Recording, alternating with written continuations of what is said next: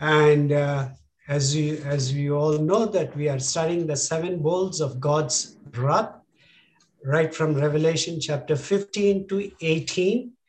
And uh, we have come to Revelation chapter 17.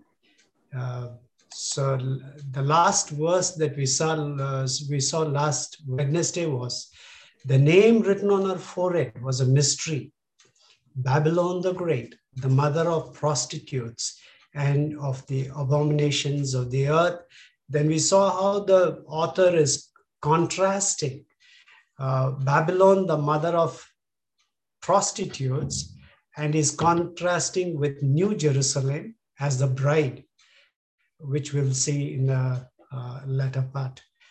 In other words, he's trying to say the world is in rebellion against God. So we go to the next verse, 17:6. I saw that the woman was drunk with the blood of God's holy people, the blood of those who bore testimony to Jesus. When I saw her, I was greatly astonished.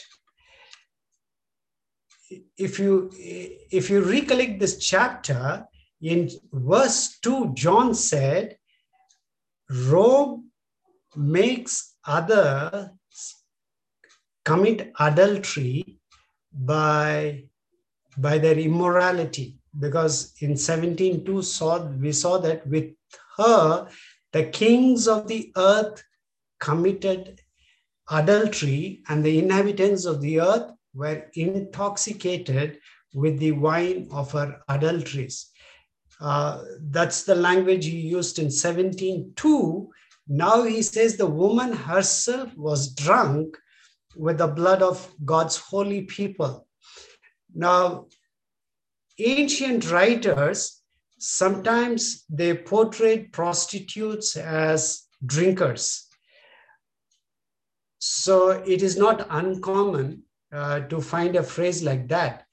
But what is strange here is she was drunk with the blood of God's holy people.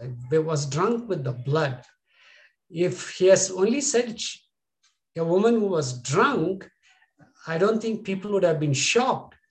But now it's an horrifying image. Not only the woman was drunk, she was drunk with the blood. And he is qualifying that blood of God's holy people and is further qualifying it the blood of those who bore testimony to Jesus. Now, basically, it refers to God's people who were killed, who were martyred under Rome in general. Uh, so people were aware what was happening in, in that place those days. They were aware because um, the government of that day just to keep their people happy, they did two things. One was to give them free grain. The another one was is to amuse them, public amusements.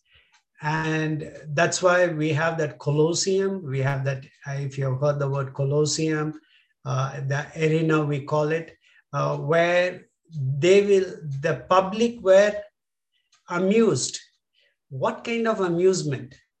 There is so much of violence, bloodshed in the arena.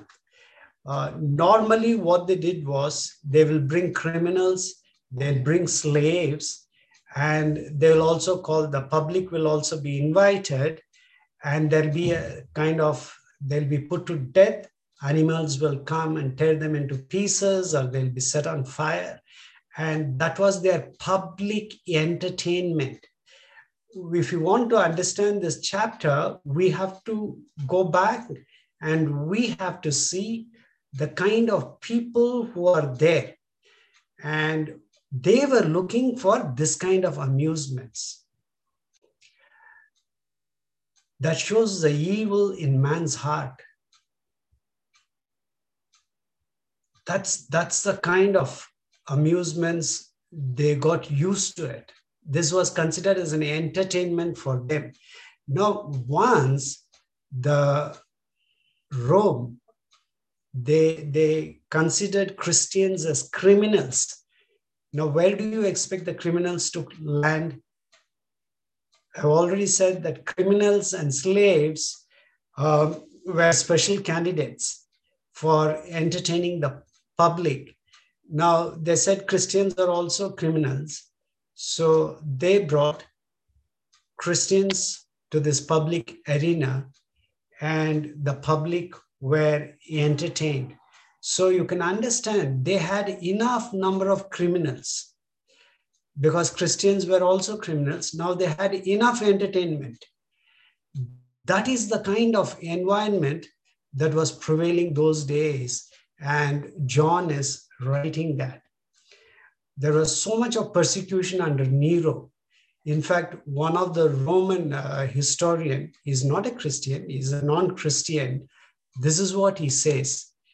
Uh, Tacitus is his name, the Roman historian. He says, in the 60s of the first century, a vast multitude of Christians were not only put to death, but put to death with insult. They were either clothed in the skins of wild beasts and then exposed in the arena to the attacks of half famished dogs, or else dipped in tar and put on crosses to be set on fire, and when the daylight failed, to be burned as lights by night. I'm amazed at their faith. The more you read about the first century Christians, if they want to avoid this, all that they had to do is just give up the name of Christ and they will be saved. But they did not do it. And that faith is something that keeps challenging me. Imagine children, women, young people, old people dipped in tar and put on crosses to be set on fire. And if you read the history,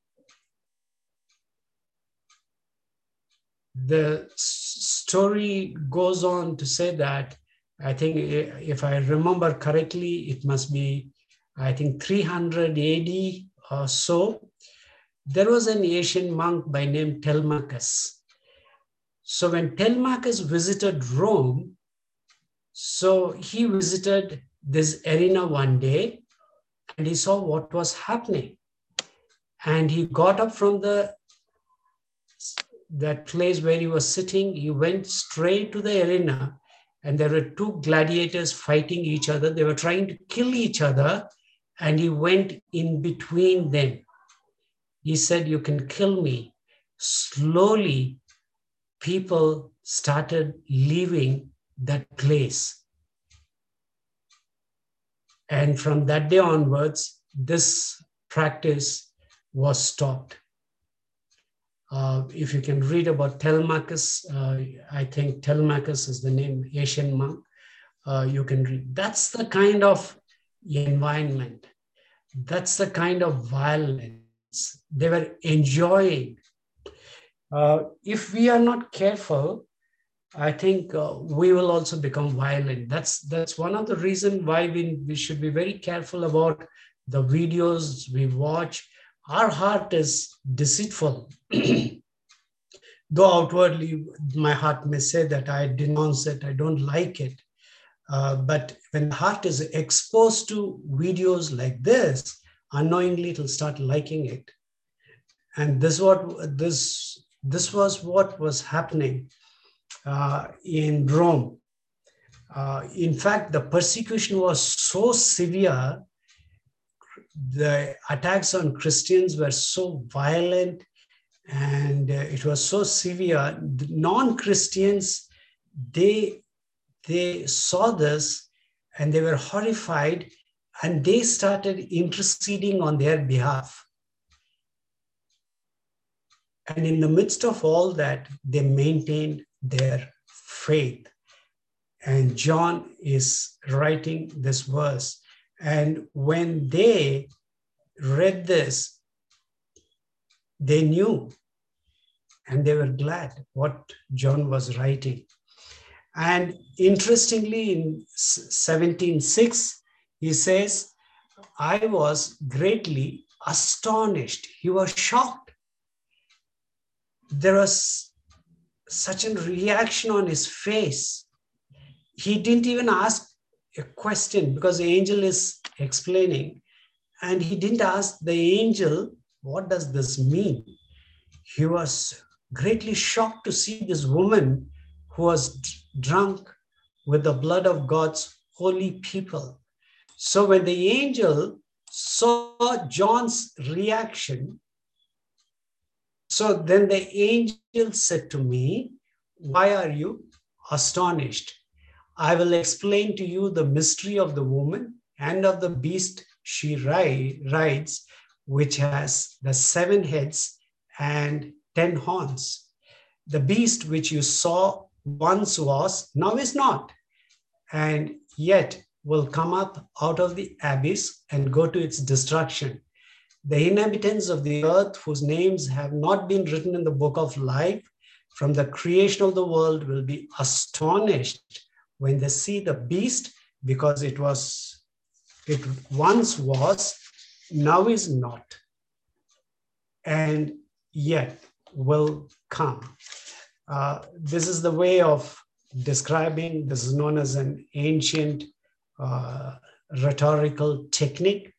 Uh, what you see is once was, who is not, yet will come.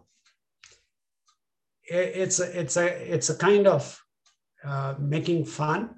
Uh, it's a comparison too, because right in chapter one, in verse 4, John says, Grace and peace to you from him who is, and who was, and who is to come. God is there in the past, in the present, and in the future. But here he is making that comparison once was, now is not, and yet will uh, yet will come. Now, what does the beast represent?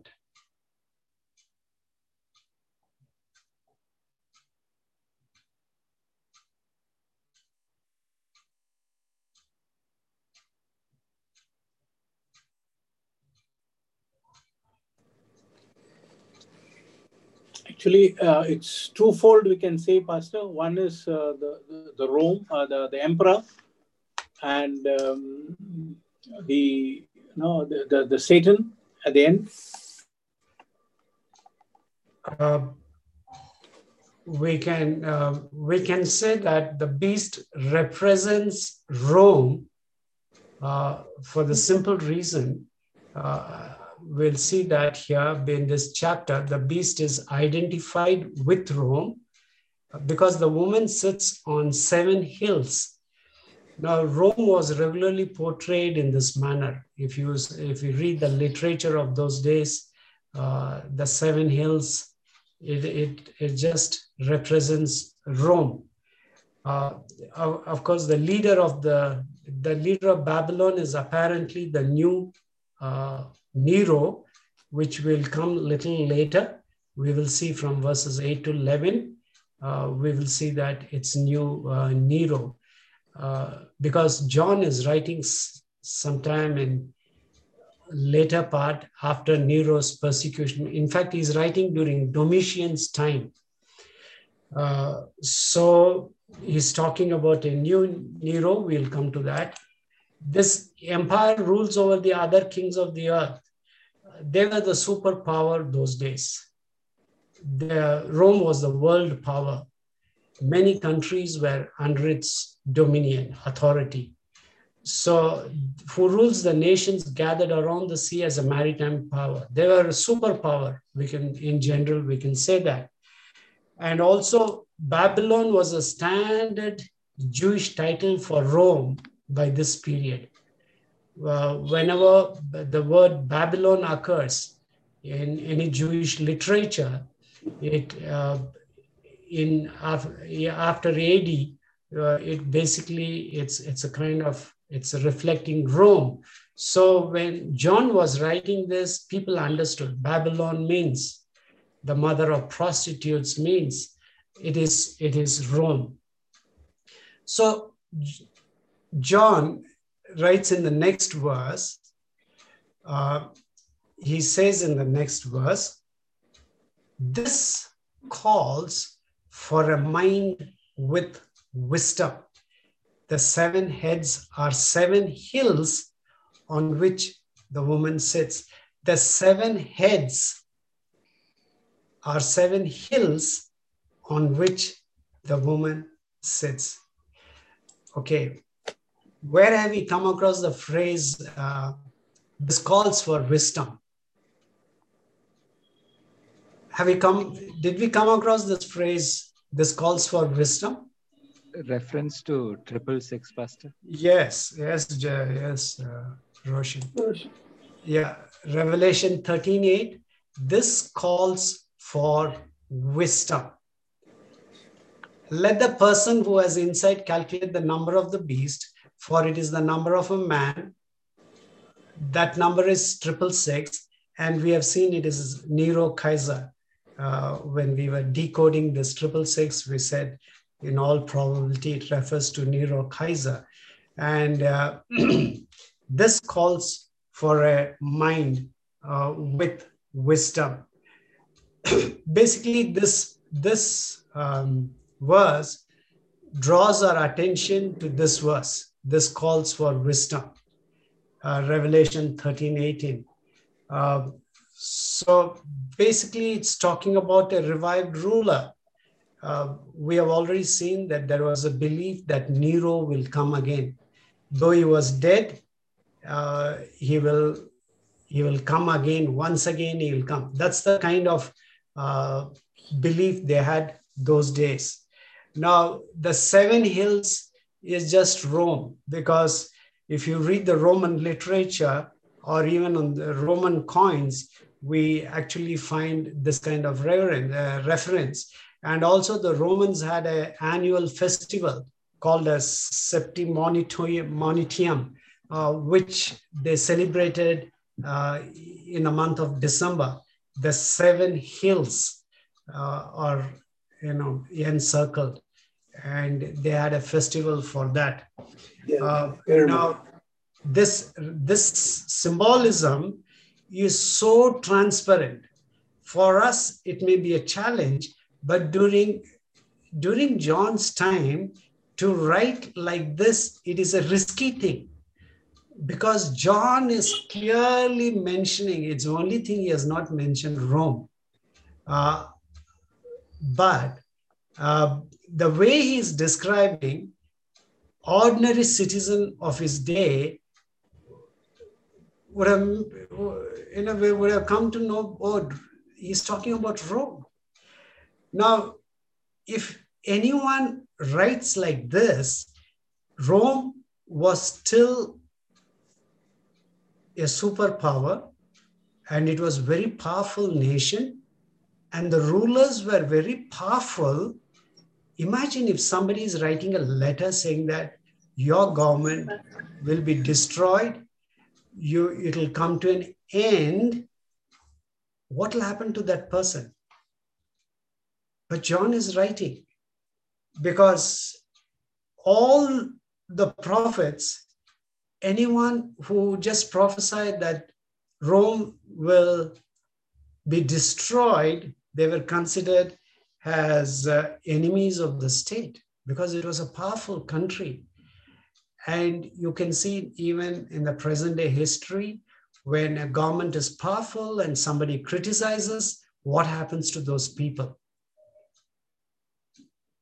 It is in that atmosphere uh, John is writing. Uh, but generally, because it's a word of God, it is not only referring to Rome of that, that those days, but it is also referring uh, to evil powers in the world beyond Rome's fall. This word is still applicable, still applicable. And right now, it represents all evil regime. That's the way we apply the word of God. Now we come to the next two verses. They are also seven kings. Five have fallen. One is the other has not yet come, but when he does come, he must remain for only a little while. The beast who once was and now is not is an eighth king. He belongs to the seven and he's going uh, to his destruction. We don't have to break our head. Uh, we can keep counting. Is it coming from the Augustus, the first ruler? If we start from Augustus, the seven comes very early. Uh, but uh, if we calculate appropriately, we can see that uh, right now it is Domitian who's ruling. One is. So he's the sixth ruler. The one will come, but he will remain only for a little while. And the once was, now is not, is an eighth king. It's talking about yeah, Nero coming again. Uh, that's the kind of language uh, John is using it. Uh,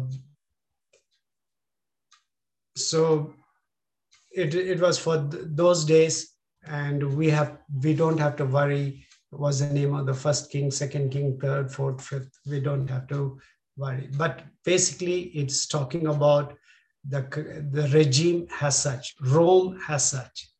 Uh, so when we see that 10 horns you saw are 10 kings who have not yet received a kingdom, but who for, who for one hour will receive authority as kings along with the beast. Now, what do the 10 horns represent?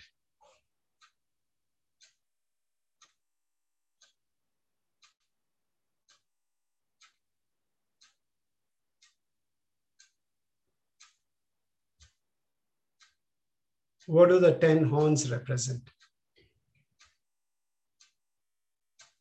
Maybe the future kings who would come after.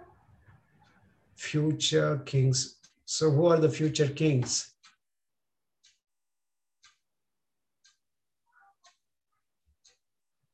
Uh, if you are familiar with apocalyptic literature and the kind of interpretation people do uh, in 60s and 70s uh, where you know when the they they refer to this um, European Union and they said um, they are the ten horns.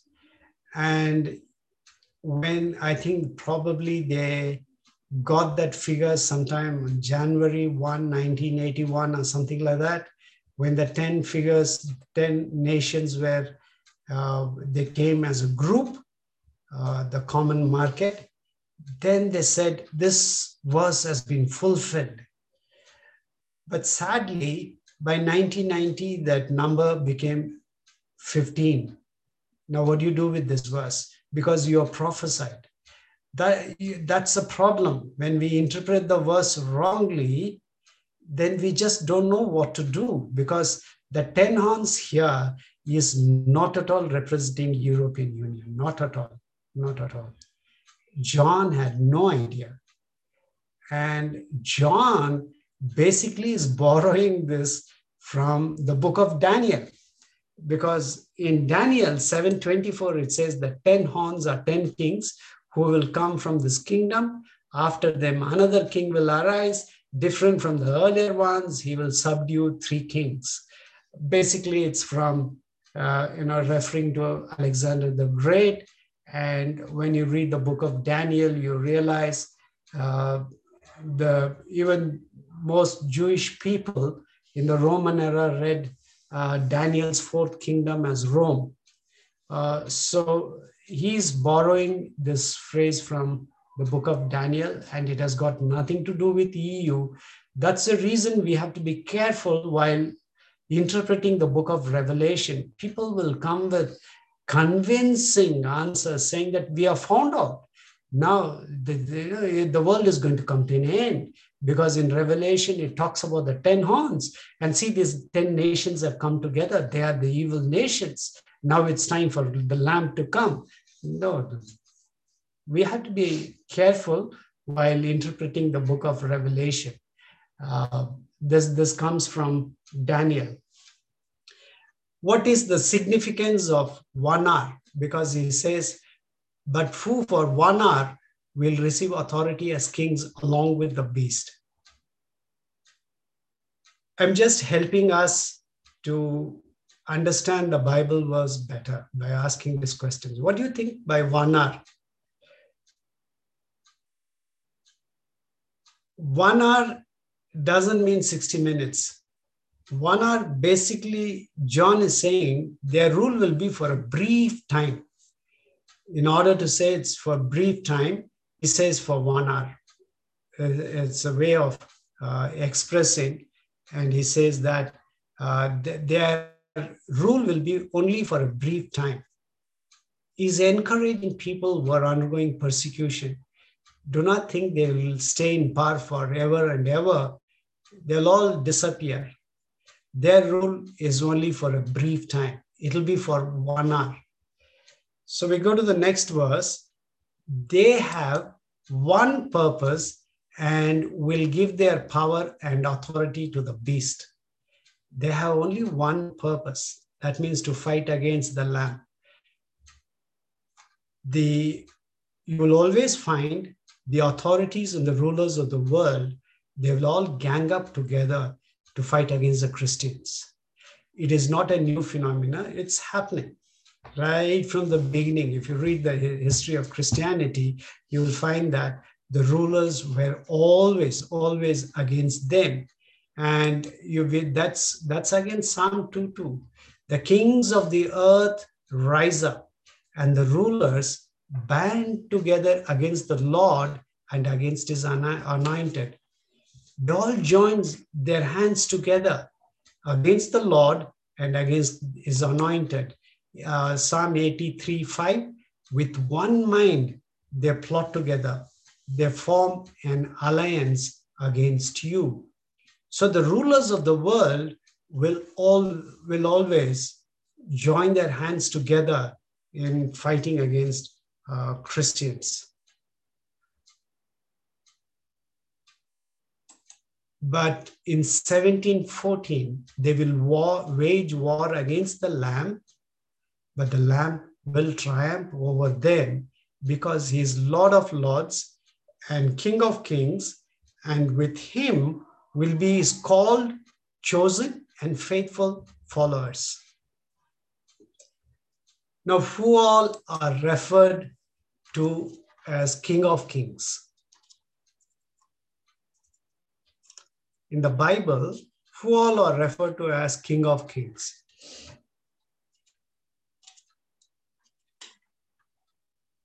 I just want to draw your attention because we we commonly use you know lord of lords king of kings rightly. We use that uh, those appellations the titles rightly for jesus christ. It is right. But i just want to draw your attention that the supreme rulers of the east were also called as king of kings in the bible I just I just want to highlight that point. Ezekiel um, 26 7 For this is what the sovereign Lord says From the north, I'm going to bring against Tyre Nebuchadnezzar, king of Babylon, king of kings, with horses and chariots, with horsemen and a great army. I just want to say that in the Bible, uh, King of Kings also referred to the supreme rulers of the east. In daniel 237 we find that your majesty you are the king of kings. The god of heaven has given you dominion and power and might and glory. Now in john's time this title was used for the parthian king we have already seen in the past about the parthian rulers so in john's time uh, basically, this title referred to the King of Kings. But in this particular verse, the Lord of Lords and King of Kings, this title refers to our Lord Jesus Christ.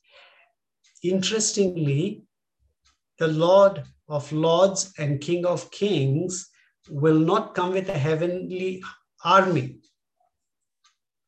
fully armed to fight this battle. It's interesting, no?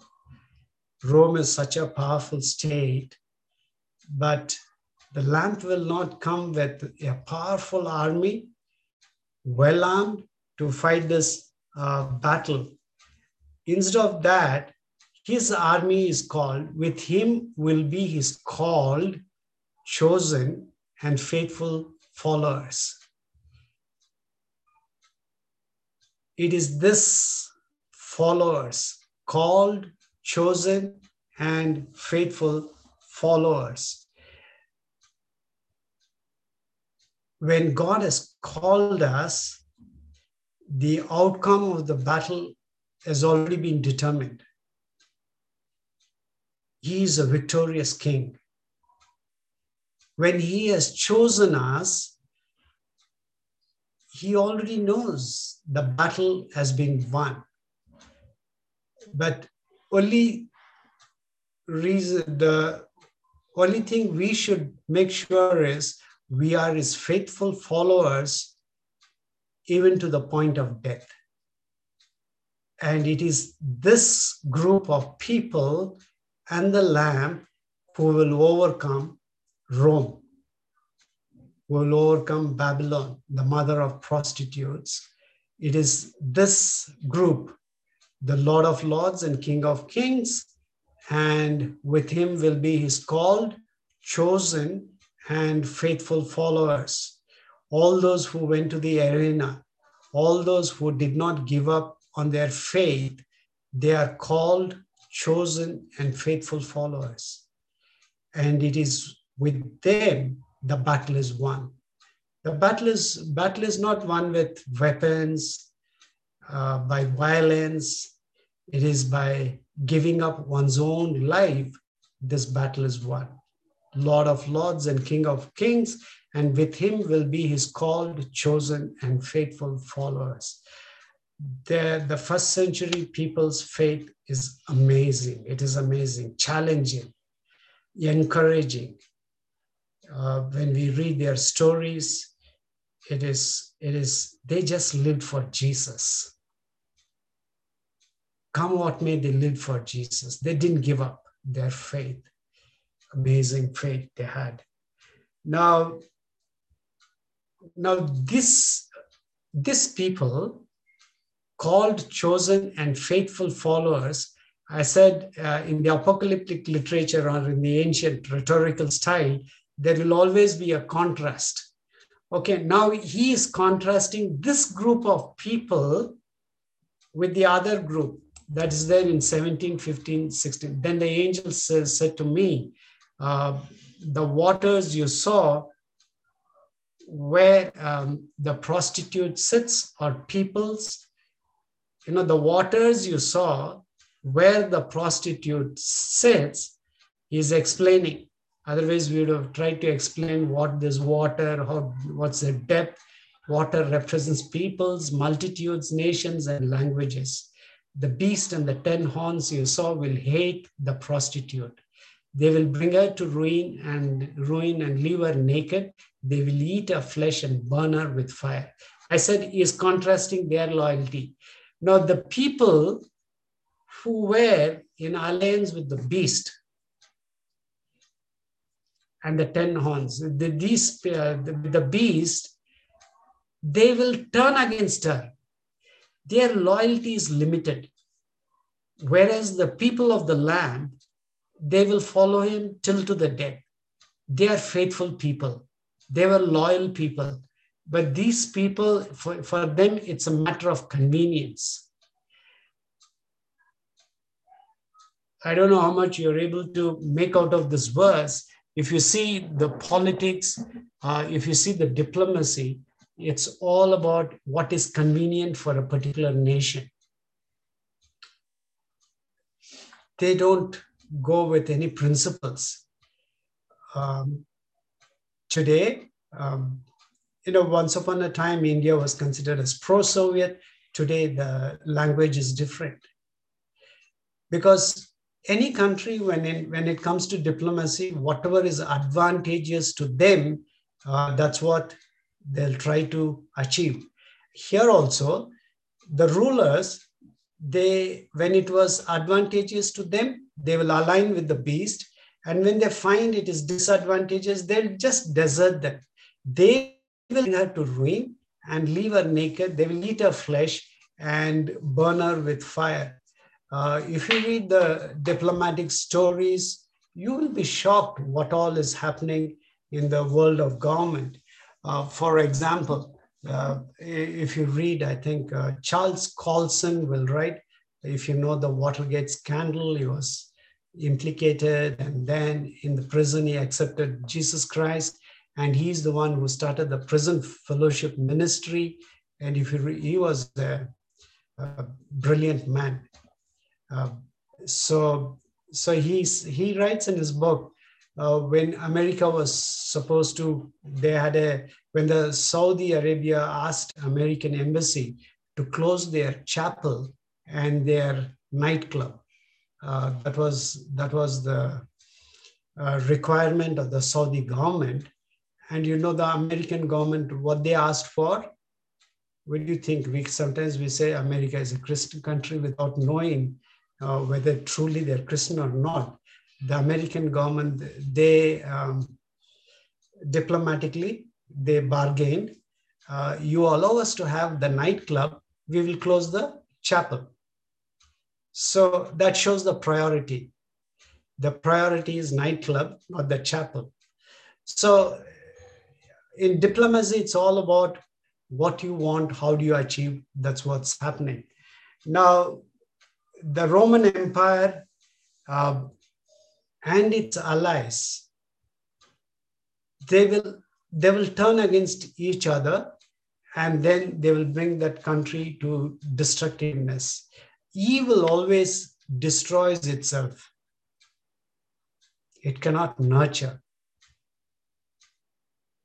It'll, it'll destroy itself. You can see any evil regime, it will not last for long a regime that's uh, indulging in violence, killing, persecution, it won't last for a long, long time. When we have to live in a regime like that, it is extremely difficult, extremely challenging. We might think, oh, will it ever come to an end? But history uh, constantly reminds us uh, it'll come to an end no power on earth is so powerful that it can remain, evil power can remain on throne forever and ever. Not at all, not at all. In other words, God is acting behind the scene. he is dispensing his justice uh, from time to time.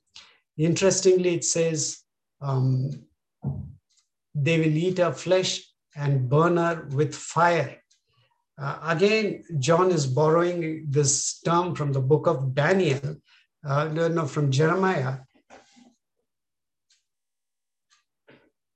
No, the, the fire is from the book of Daniel, uh, 7.11. Then I continued to watch because of the boastful words and the horn was speaking. I kept looking until the beast was slain and its body destroyed and thrown into the blazing fire in antiquity, in those days, whenever in the captured nations were always set on fire. That was the tradition. And uh, its body destroyed and thrown into the blazing fire. So it's a kind of destruction that John is talking about. Uh, that see this is the kind this is what will happen to the oppressive regimes. What are you doing you devastated one? Why dress yourself in scarlet and put on jewels of gold? Today you sound to you seem to be so prosperous. I said scarlet was very expensive those days. You think you're very prosperous. You think you will you will always remain in power. Why highlight your eyes with makeup you adorn, you adorn yourself in vain. Your lovers despise you. They want to kill you.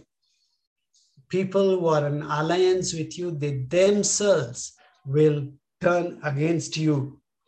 Uh, now, here, this fire basically, I think uh, John is reminding the his readers uh, as to how Nero uh, set Rome on fire and blamed it on Christians. If you read the history, you will get to know that how um, the Nero uh, blamed the Christians for the fire he set. Uh, so basically, what he's telling is all these worlds, uh, the allegiance are self interested. Since it is self interested, it will only be temporary, nothing long lasting. Today, Rome is very powerful. Today, it's a superpower. Today, nobody can stand against that power. And John is telling it'll also come down, it'll be destroyed. So, 1717, he says, For God has put it into their hearts to accomplish his purpose by agreeing to hand over to the beast their royal authority until God's words are fulfilled. We should always remember God is sovereign even in their evil, and God will use it for his own long term purpose. Because God is sovereign, we are able to say, all things work for the good of those who love him and who have been called according to his purpose. Because God has authority over evil, we should never think that good and evil have same powers not at all god is above all authorities. Evil has authority but god is above all this authority. The jewish people always they recognized that the present world was under dominated by evil powers which we find in first john uh, i think 519 the world is under the control of the evil one. But they always believed the evil one is like angel, is just an angel with limited authority. While God rules forever and ever, these angels have limited authority. God rules the ages. That's how they will say. God is the one who was, is, and is to come. He is past, present, future. He is the Alpha and the Omega, beginning and the end, the first and the last. But the angels have limited authority, and this evil will also come to an end. They also believed that he will raise up, uh, he will raise up one nation to judge another. Uh, and God's purpose is different. When he uses one nation to judge the other nation, his purpose is different compared to the present day uh, governments. When they uh, go against another country, they have selfish interest. Uh, when they go on war against another country, uh, you can always see they have selfish interest.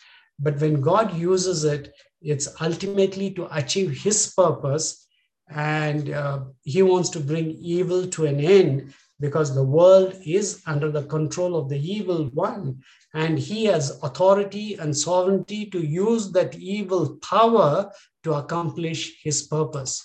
We can say god can use evil powers to judge other evil people. God alone can do it. God alone can do it. He will use evil powers to judge other evil people uh, in Jeremiah 51 11, it says, Sharpen the arrows, take up the shields. The Lord has stirred up the kings of the Medes because his purpose is to destroy Babylon. The Lord will take vengeance, vengeance for his temple. Now, God wants to destroy Babylon, but he will use the kings of the Medes. So God will use evil powers to judge other evil people. So basically, what John is telling here is God ruled Rome and its enemies. Everything is under his authority. Today, you see a power which is, you know, which is incomparable. It is a superpower. No nation can stand against it. You find, will this power ever fall? Will anybody be able to overrun this country? We might think, no, they are so powerful. The powerful world, nations of this world, will also come down in God's plan. That is God's plan. God is supreme, sovereign over every authority in this world. So, the last verse of this chapter the woman you saw is the great city that rules over the kings of the earth. The mother of Babylon, the great, the mother of prostitutes. The woman you saw is the great city that rules over the kings of the earth. John is plainly is telling Rome and he's telling what's going to happen to Rome. It'll be destroyed. The people who are considered to be allies to this nation, they will turn against that nation and it'll be it'll be brought to ruin. That's what he's saying. But remember, when John was writing this, in John's day, no one in the Roman Empire could have doubted that the city, um, they, they, you know, no one could have doubted that that the, the great city that rules over the kings of the earth is no one else but Rome. They had no doubt about it. When they use the word great city, they knew John is referring to Rome. And also, when he uses the word seven hills, he is, he is in fact, he is I don't know why he used the word Babylon, because he's clearly telling us he's talking about Rome. But this kingdom of the world will one day come under the authority of our Lord Jesus. Today, everything that we see today, it may not be Rome, it may be somebody else, but everything will come under the authority of our Lord Jesus one day because God remains the Lord of history. And God continues to work. Now, Rome is not there. Rome, no one will consider Rome as a powerful city. But God is still working behind the scenes because there, there is some other Rome. In the history, from time to time, countries have behaved like Rome. And today, if you read the history, those who behave like Rome, uh, they're nowhere in the history as of now. So it is a warning to the rulers of the world to know that there is a God who is in charge over this world. Uh, now, when John is writing this book, he's basically borrowing um, familiar images from the Old Testament. And he's using the Old Testament prophecies against the earlier evil empires. Because if you read in the Old Testament, Bab- the real Babylon was an evil empire and uh, the prophecies, the Old Testament prophecies, will point towards Babylon being destroyed. And John is using the, those images or those prophecies to say that Rome will also be destroyed like that. So, we, because the word of God is eternal, we can use the very same prophecies to understand the present day evil regimes will also come to an end. They will not remain in power forever and ever because God is in control and God will judge. Uh, so, given that Rome fell long ago, how do we apply a prophecy whose primary short range target was Rome? Uh, Rome is no more a powerful nation. Uh, like I said, that the evil powers of the world will be brought to judgment. God will judge the evil powers. That is why we need to have a God of justice. if you have only a God of love who does not who does not judge evil, then you will not be people who live under an evil regime will not it'll not comfort them. So God is a God of love as well as is a God of justice. And this is what we see in the Old Testament. This is what we see in the New Testament. And God, even today in the 21st century, He is a God of justice. When justice has been denied to us, to who else will we cry to? If the world, if the, if, if the judicial system of the day does not give you justice, what else will you do? You will look to God for justice. So if God is only a God of love, and if he's not a God of justice, then that doesn't satisfy us when we are in struggle. That's why I said when people say that, you know, God is, you know, the Old Testament, that God was like that. Now the God is not like that. He will not judge. Uh, people have started writing books like that. It may sound nice, but all of them are sitting in a very comfortable environment and they're writing those books. Uh, if somebody is struggling, if somebody has been just thrown into prison without any charges, just because he happens to be a Christian, to, he wants a God of justice. He wants God to vindicate him. So the issue in Revelation 17, 18 is basically that uh, is not only that Rome is an evil empire, uh, Rome was a powerful nation of the day, but it also participated in exporting immorality to other nations. That's what we saw in 17 verse 2. Rome was not only a powerful nation per se, it imported, it exported immorality to the other nations. And you can see that happening right now. The developed countries, the kind of immorality they export, God is watching over that. And the kind of advantage they take of other countries, God is watching over that and they will be judged. That's the message we get from uh, Revelation 17 and 18. We have finished 17. We'll go to 18 um, next Wednesday. If you have any questions,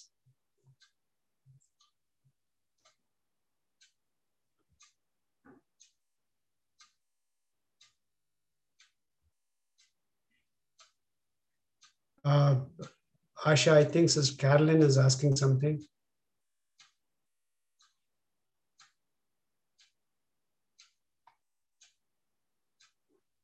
Sister Carolyn, you have to unmute yourself.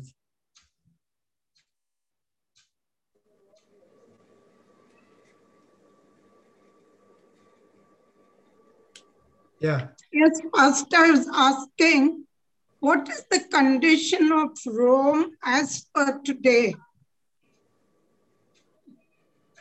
As of now, it's not a superpower.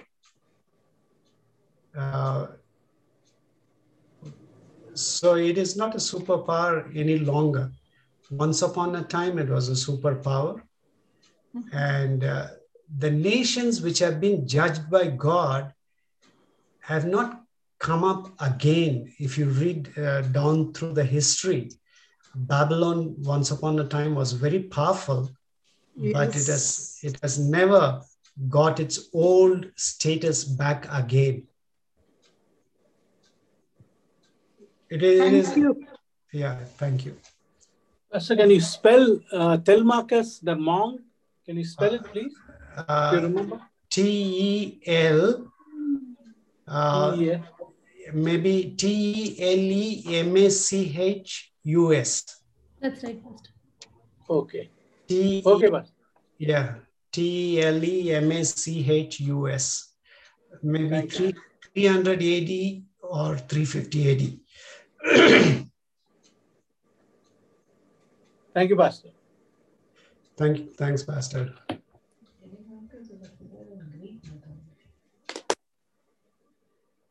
Any any other questions?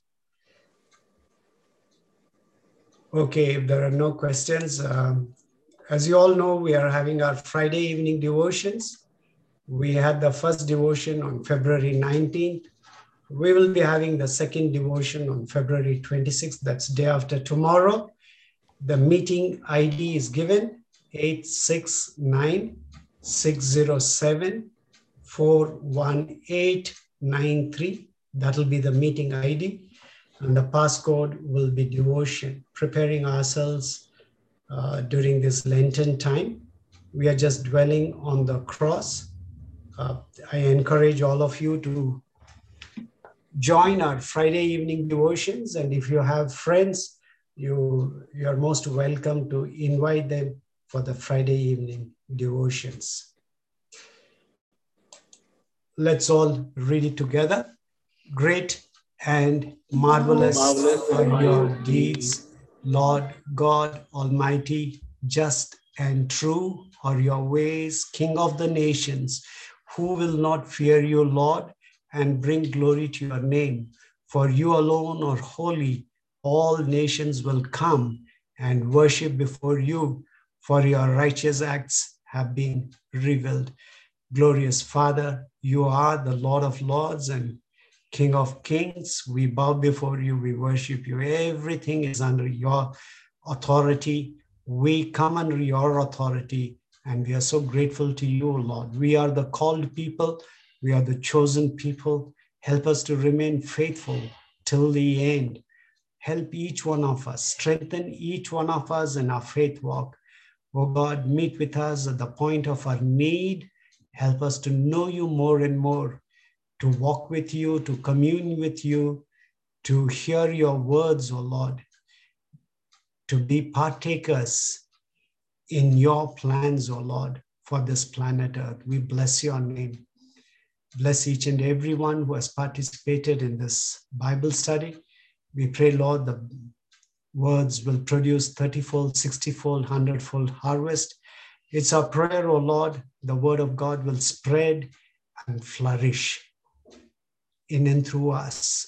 Wherever we are, we pray the word of God will just spread and flourish because there is life in the word of God. Bless all of us with good health. Bless us with a good night's rest. In Jesus' precious name we pray. Amen. May the grace of our Lord Jesus Christ, unfailing love of our Heavenly Father, and the sweet communion of the Holy Spirit remain with each one of us now and forevermore. Amen.